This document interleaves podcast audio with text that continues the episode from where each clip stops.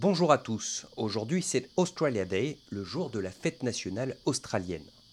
Dans la plupart des pays du monde, à l'occasion de la fête nationale, on célèbre l'indépendance.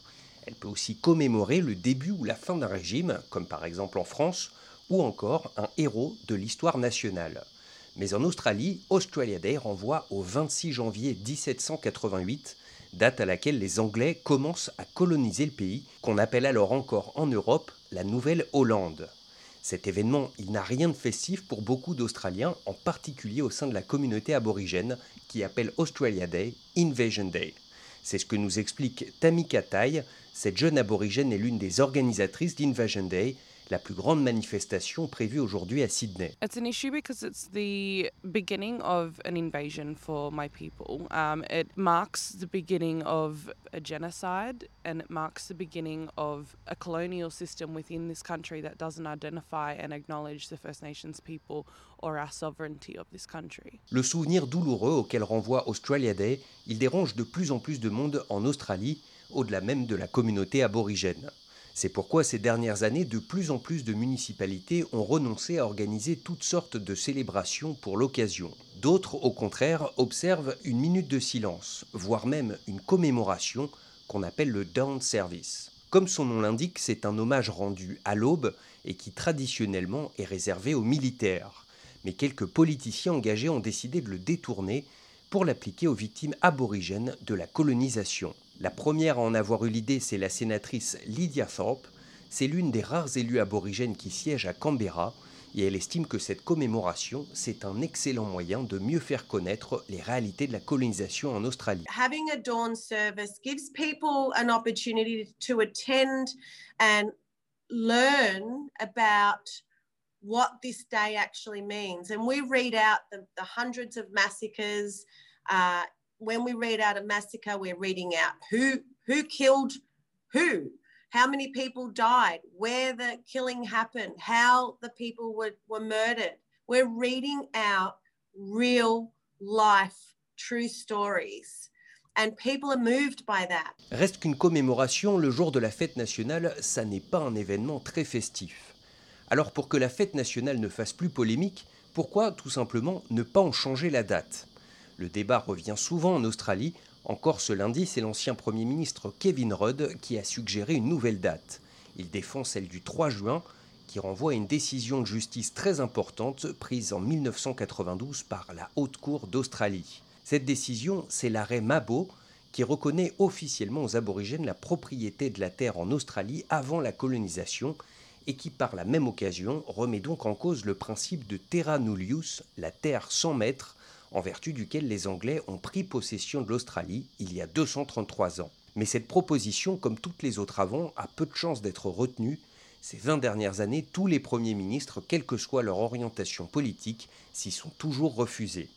Mais à vrai dire, peu importe pour Tamika, elle pense que tant que l'Australie ne regardera pas son histoire en face, il n'y aura rien à fêter. For First Nations people, Aboriginal and Torres Strait Islander people, uh, in a country that doesn't acknowledge the history of this country, I don't think there is a day that is appropriate to celebrate Australia. You look at any day on the calendar, and I don't think you would find one where there isn't a genocidal act upon Aboriginal and Torres Strait Islander people.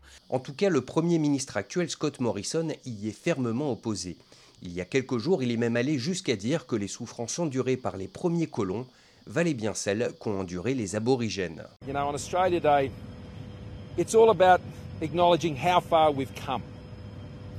You know, when those 12 ships turned up in Sydney all those years ago, it wasn't a particularly flash day for the people on, on, on those vessels either. Une remarque qui a bien sûr été critiquée, y compris par la championne olympique Cathy Freeman. Pourtant, le 31 décembre dernier, Scott Morrison avait fait un pas en direction des aborigènes en annonçant la modification d'un mot dans l'hymne national qui lui aussi est sujet à controverse. La deuxième phrase d'Advance Australia Fair dit désormais We are one and free, nous sommes unis et libres, et non plus We are young and free, nous sommes jeunes et libres. Le terme jeune dérangeait les aborigènes qui y voyaient une forme de négation de leur existence. Il est en effet difficile pour eux de considérer que l'Australie est jeune alors qu'ils y vivent depuis plus de 70 000 ans.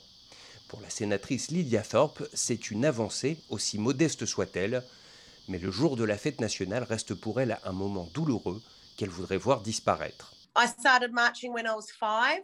I'm 47. So, how, how much longer do we have to continue to do this? Um, we want to be able to have a restful January, but because we're black, we can't. L'Australie n'est donc pas encore prête pour réconcilier son histoire avec ses symboles, mais ça n'est bien sûr pas le seul problème. Les aborigènes, qui représentent environ 3% de la population australienne, sont désavantagés sur à peu près tous les aspects. Leur espérance de vie est de 8 ans plus courte que pour le reste de la population, le taux de mortalité infantile est deux fois plus élevé, ils sont également beaucoup plus exposés au risque de finir en prison, les aborigènes représentent 30% de la population carcérale, et pour leurs enfants, le risque de finir placé dans une famille d'accueil ou dans un centre pour mineurs est 11 fois plus élevé. Des problèmes qui, pour Tamika Tai, trouvent tous leur origine dans les débuts de la colonisation. All of the um, issues that you see facing um, Aboriginal and Torres Strait Islander people in today's age are tr- intergenerational traumas and issues that have been um, within our community since invasion. Au-delà des symboles, le chemin vers l'égalité pour les aborigènes semble encore très long.